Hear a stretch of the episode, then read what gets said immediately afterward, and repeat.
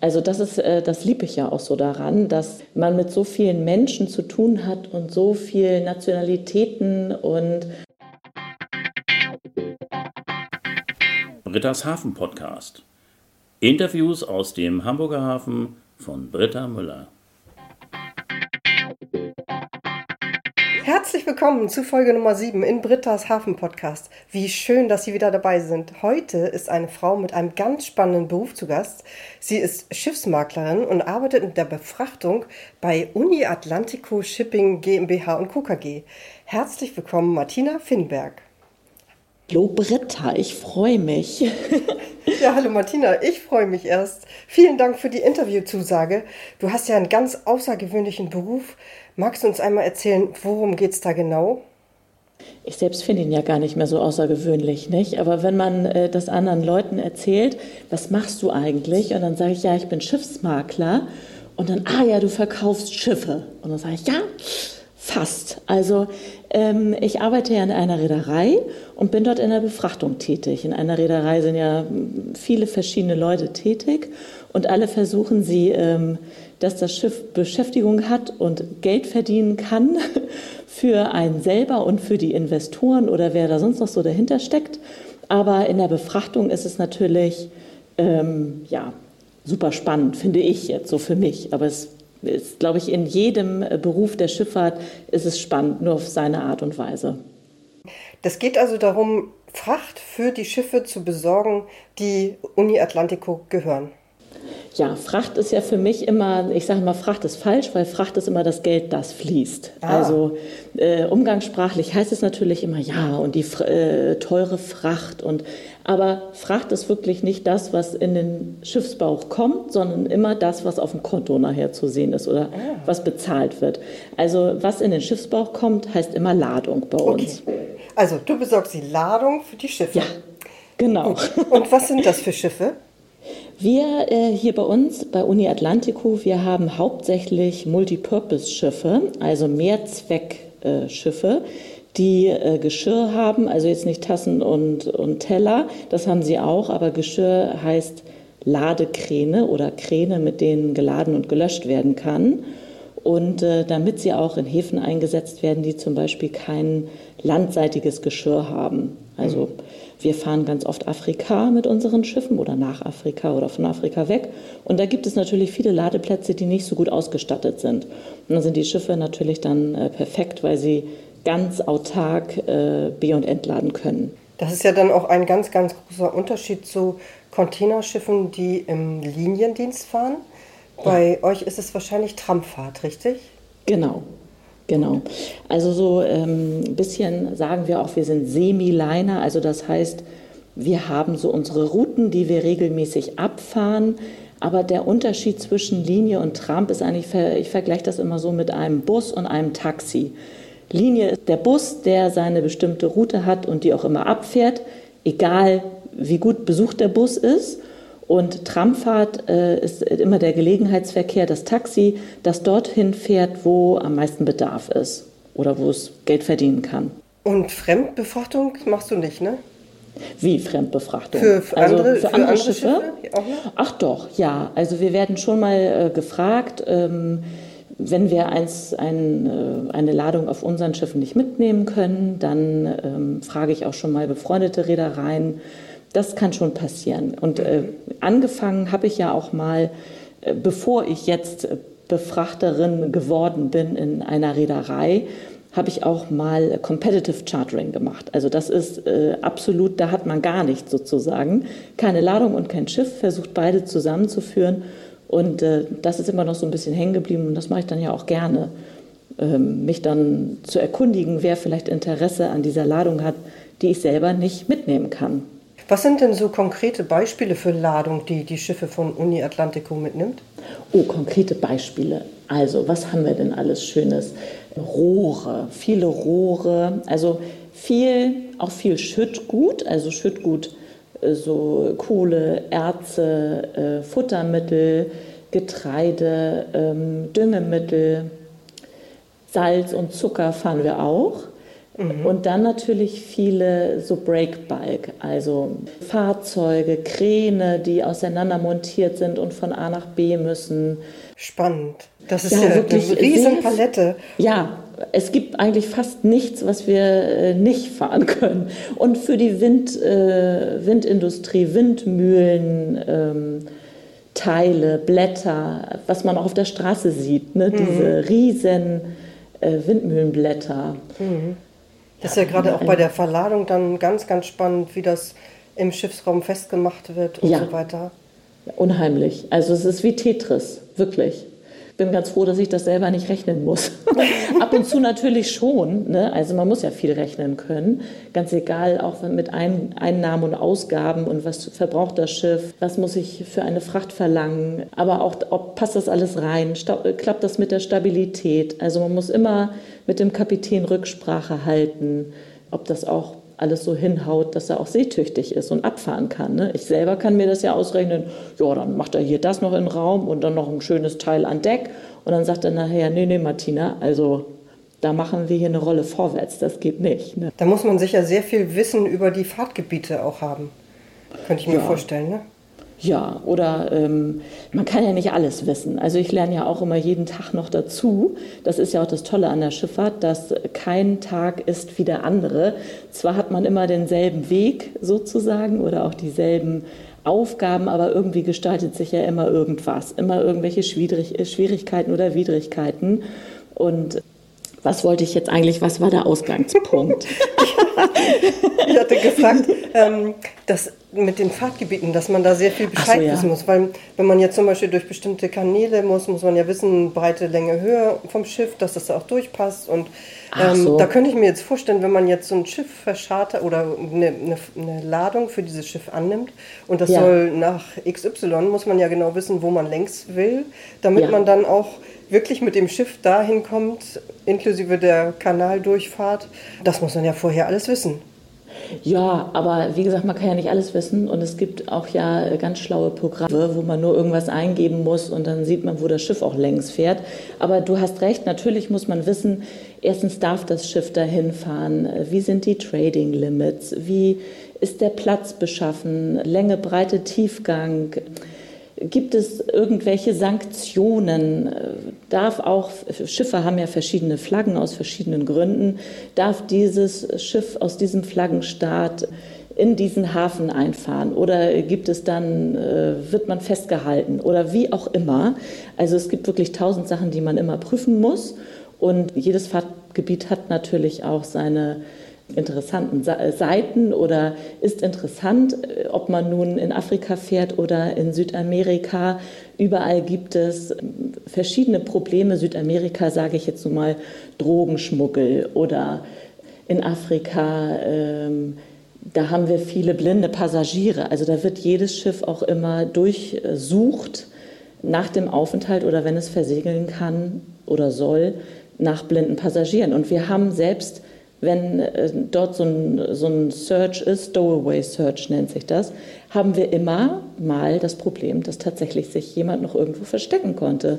Und dann mussten, müssen wir den ja wieder im nächstgelegenen Hafen äh, an Land setzen. Also es ist immer ein Riesenaufwand und jedes Fahrtgebiet, also man muss immer irgendwas prüfen. Also es gibt eigentlich nichts, was man nicht prüfen muss. Wirklich. Ja, aber es ist auch sehr spannend und wahrscheinlich sehr international, dieser Beruf. Ja, also das ist, äh, das liebe ich ja auch so daran, dass ähm, man mit so vielen Menschen zu tun hat und so vielen Nationalitäten und Kulturen und auch mit so vielen Leuten in Gespräch, äh, ins Gespräch kommt, die man ja sonst so nie treffen würde. Und natürlich ist die Einheitssprache Englisch.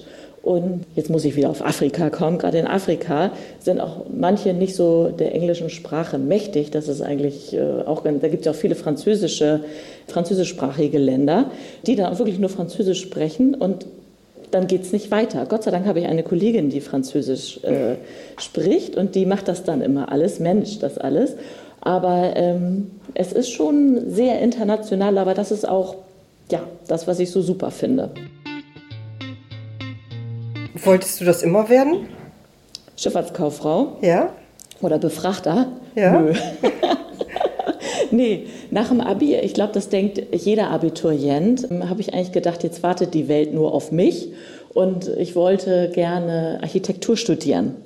Und ich hatte zwar einen ganz guten Abi-Durchschnitt, aber das hat doch nicht ganz gereicht fürs Studium. Und ich hatte ein paar Wartesemester, also sieben Wartesemester. Und dann hat mein Vater zu mir gesagt, also hier äh, nur zu Hause rumhocken äh, und in die Disco ist so nicht, sondern du musst schon irgendwie irgendwas machen. Und naja, dann habe ich mich da zwar beworben fürs äh, Architekturstudium, aber wie gesagt, ich musste so lange warten. Und ähm, dann habe ich gedacht, naja, ich bin ja so ganz kreativ, warum will ich denn Häuser bauen? Ich kann auch einfach Schiffe bauen. Und dann äh, habe ich mich eingeschrieben, das konnte man damals hier noch äh, in Hamburg, Schiffsbau. Ja. Und muss aber davor sechs Monate Praktikum machen, äh, auch auf einer Werft. Mhm oder ähm, beim Tischler, Metallbauer, also all diese Sparten abhaken. Naja, und dann hatte ich mich auch ein bisschen kurzfristig äh, beworben. Wie gesagt, ich dachte, nach dem Abitur steht mir die Welt offen und alle warten nur auf mich. Ich habe mich dann kurzfristig beworben und war dann hier äh, bei einer Werft gelandet in Harburg, einer ganz kleinen Werft, Jönk heißt mhm. die. Ich war dort auch die einzige Frau als Praktikantin. Mhm. Die, hatte, die hatten zwar schon zwei, drei Schiffbaupraktikanten, aber ich war das einzige Mädchen. Ich war ja noch ein junges Mädchen, also 19 Jahre. Und äh, war da ganz glücklich, dass ich dort eben mein Praktikum machen durfte. Naja, und das äh, wurde dann auch langsam ungemütlich und kalt und man muss ja dann draußen auf den Schiffen rumturnen und äh, entweder mit dem Kranfahrer mitfahren oder schweißen, brennen, sonst irgendwas. Und da habe ich mir gedacht, uh, ob das jetzt wohl so das Richtige ist, Schiffbau, ach, ich weiß nicht so genau. Und dann hat mein Vater gesagt, Mensch, Mädchen, dann äh, lern doch einfach irgendwas vorher. Das ist doch immer gut, eine Ausbildung ist was Solides und danach kannst du immer noch studieren. Und so habe ich dann gedacht, ach, Schifffahrt gefällt mir eigentlich. Wir hatten zwar immer ein Segelboot, aber ich war jetzt nicht so dem Segeln verfallen, denn viele Leute, die ja diese Ausbildung wählen, die sind ja immer ganz super Segler oder fasziniert vom Segelsport oder Schifffahrt an sich und so weiter. Das war ich ja alles gar nicht. So, und habe mir aber dann auch gedacht, ach, warum eigentlich keine Ausbildung machen? Ähm, dann hat man was. So. Und so bin ich halt dazu gekommen. Und ich wusste vorher auch gar nicht, was Linie und Trump ist. Da hatte ich mich gar nicht richtig informiert. Und bin dann aber glücklicherweise bei einem ganz kleinen Befrachtungsmakler in Rahlstedt gelandet, wo ich wirklich nur mit meinem Chef zusammensaß und habe da ganz viel gelernt und hab, bin halt sofort in dem Bereich Trump gewesen mhm. und bin dabei auch geblieben. Also ich wollte gar nicht mehr studieren. Muss man auch nicht, finde ich, in diesem Beruf. Ich muss kurz mal ähm, erklären, Rahlstedt, für alle, die jetzt in, sich in Hamburg mit den Stadtteilen nicht so gut auskennen. Rahlstedt ist ein Stadtteil weit östlich, würde ich mal sagen, und wirklich weit weg vom Hafen. Hat eigentlich gar nichts mit dem Hafen zu tun. Also es gibt auch Firmen, die nicht im Hafen sitzen und trotzdem Schiffsmakler sind. Man könnte auch auf einer einsamen Insel sitzen und Schiffsmakler sein. Ja, spannend nackig unter einer Palme. Das wäre doch auch schön. Doch, man braucht Internet. Das stimmt. Aber das kann man ja auch auf irgendeiner äh, Insel mit Palme, denke ich. Durch diese Internationalität ist deine Arbeitszeit dadurch eigentlich länger wegen der verschiedenen Zeitzonen? Hast du da besondere Arbeitszeiten? Im Grunde nein. Wegen Afrika wahrscheinlich. Aber es kann, ja, also es kann äh, mal passieren, dass man mit Übersee arbeitet mhm. oder äh, Horrorszenario ist eigentlich China und Südamerika, mhm. weil da äh, spricht man mit dem einen, der gerade schlafen geht und der andere, der gerade aufwacht, so ungefähr. Also es kann mal passieren und in der Schifffahrt arbeitet man auch wirklich 24/7, also rund um die Uhr muss auch erreichbar sein.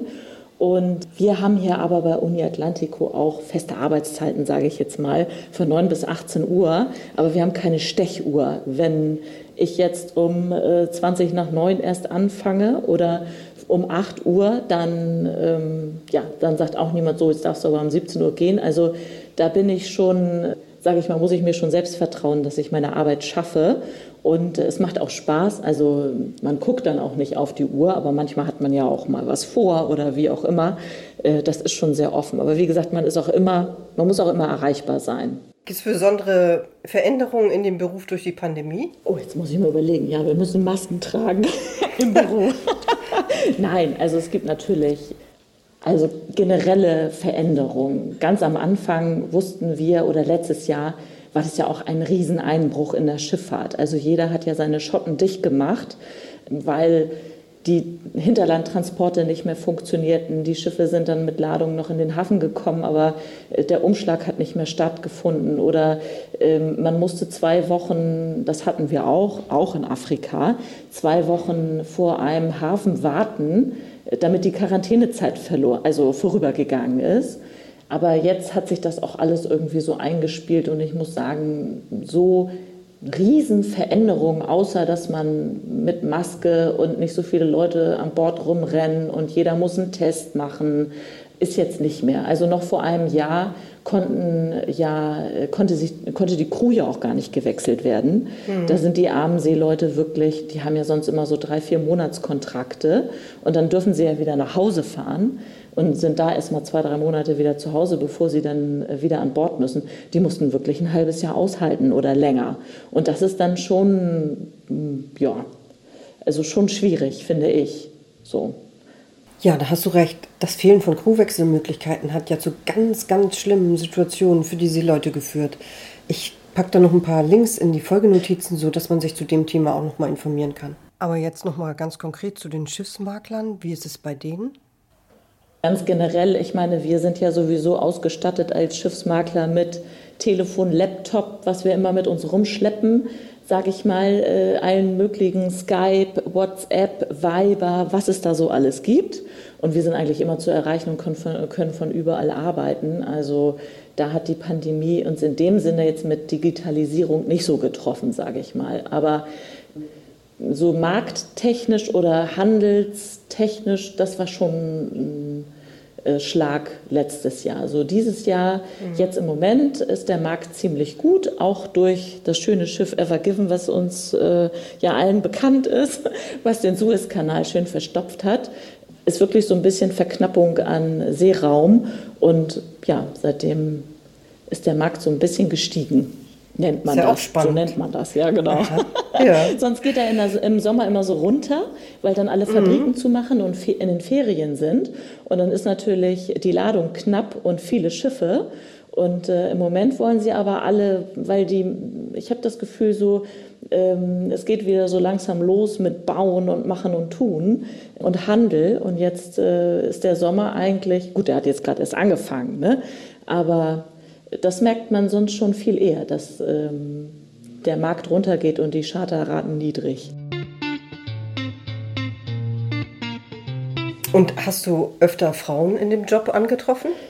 Sehr wenig. Also es gibt mhm. sie, aber mhm. es ist wirklich äh, sehr wenig. International ähm, sind es einige und ja, aber ich würde sagen, also 80 Prozent Männer, 20 Prozent höchstens Frauen. Denkst du, ist es schwieriger, sich als Frau in diesem Beruf durchzusetzen?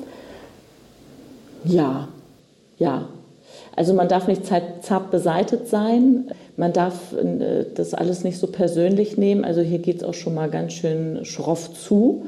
Und ähm, man muss immer erreichbar sein. Und ich denke, es ist mit Familie, es ist schwierig zu vereinen. Also es geht auch, aber ähm, es ist schon sehr zeitintensiv.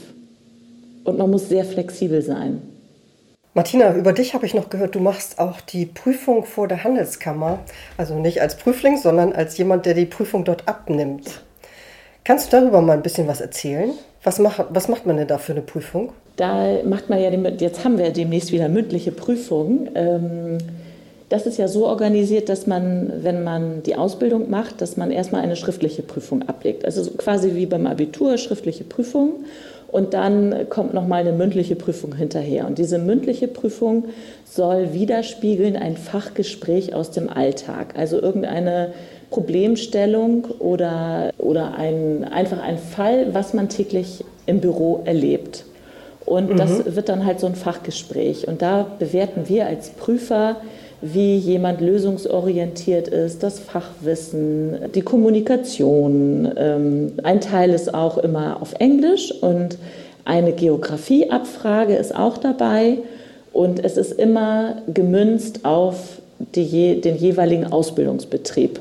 Also früher, das ist jetzt gerade auch so ein bisschen im Umbruch, gab es immer ein Berichtsheft, das müssen die Azubis bis heute führen, aber das war früher auch die Grundlage des, der mündlichen Prüfung, des Fachgesprächs.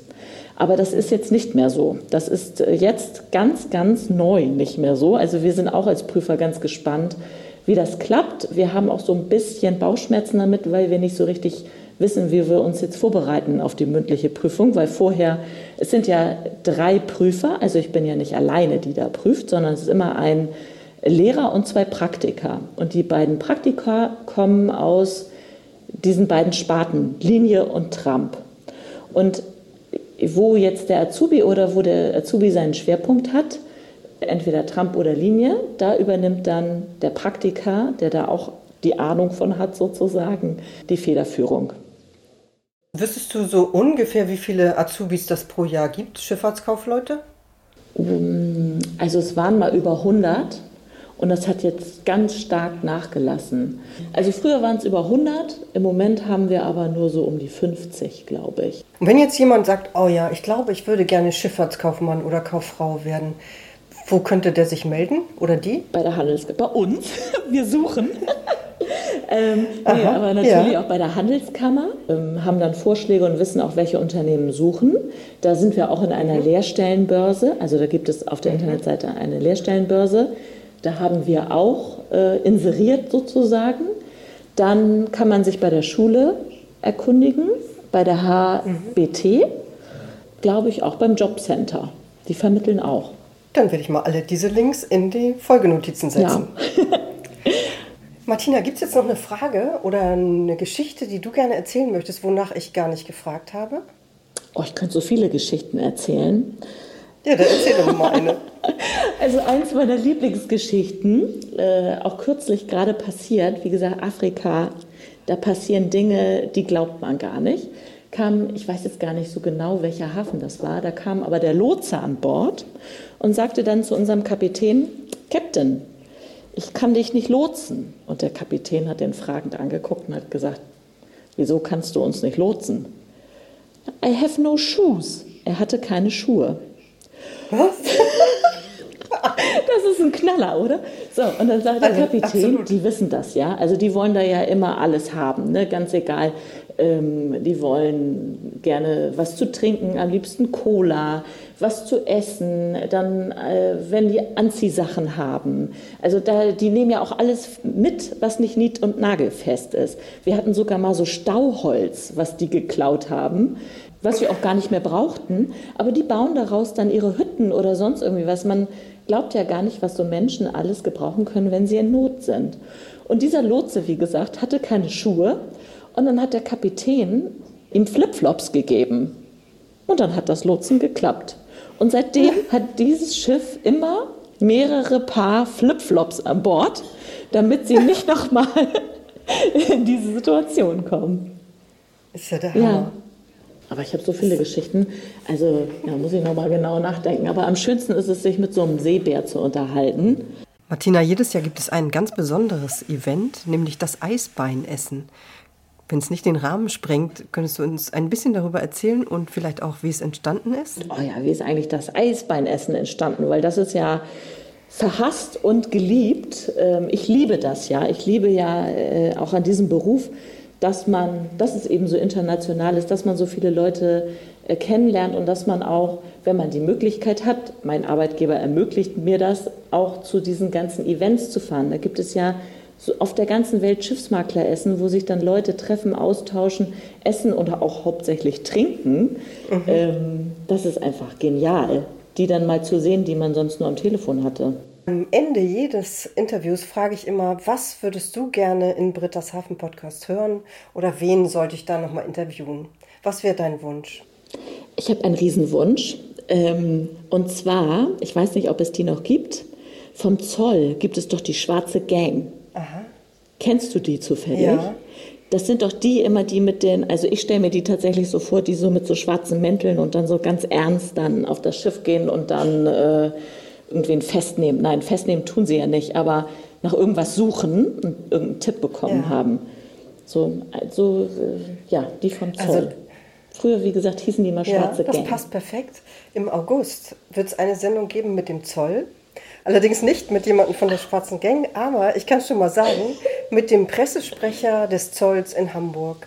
Der hat gesagt, er erzählt mir was in meinem Podcast. Da freue ich mich auch schon drauf. Ja. Stark. Genau. Ja, vielen Dank für deine Idee. Schon praktisch in der Pipeline. Sehr gut. Also muss man immer dranbleiben und hören. Das wird nicht langweilig. Also, ich finde es total spannend, was für viele, viele Menschen es gibt, die im Hafen arbeiten oder im Umfeld des Hafens und dafür sorgen, dass hier alles rund läuft und was für verschiedene Jobs die alle machen. Ich könnte da, glaube ich, noch jahrelang Podcast machen. ja, glaube ich. Martina, ganz, mhm. ganz herzlichen Dank für dein Interview. Habe ich sehr genossen. Ich hoffe, unsere Hörerinnen und Hörer auch. Sehr gerne. Also wenn mir wieder Geschichten, wenn mir wieder Geschichten einfallen, machen wir einfach mal äh, oh ja. eine Geschichtsstunde. Oh, das wird toll. Also vielen Dank. Ich wünsche dir alles, alles Gute. Wir bleiben in Kontakt, oder? Ja, natürlich. Okay. Vielen Dank. Bis dann. Tschüss. Bis dann. Tschüss.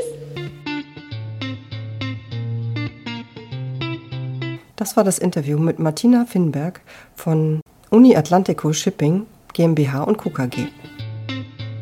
Ich bin ja selbst Schifffahrtskauffrau, habe aber nur während meiner Lehrzeit kurz in die Befrachtungsabteilung reingeschnuppert. Naja, und das ist natürlich ein paar Jährchen her. Deswegen fand ich es besonders spannend zu hören, was Martina erzählt. In den Folgenotizen gibt es einen Link zu Planet B. Dort gibt es einen Film, wie der Einstieg für Schifffahrtskaufleute funktioniert. In zwei Wochen gibt es die nächste Podcast-Folge von Britta's Hafen Podcast und dann ist ein Hafenlotse zu Gast. Ich freue mich schon so und ich habe so viele Fragen im Gepäck. Vielen Dank fürs Zuhören. Bis in zwei Wochen. Tschüss.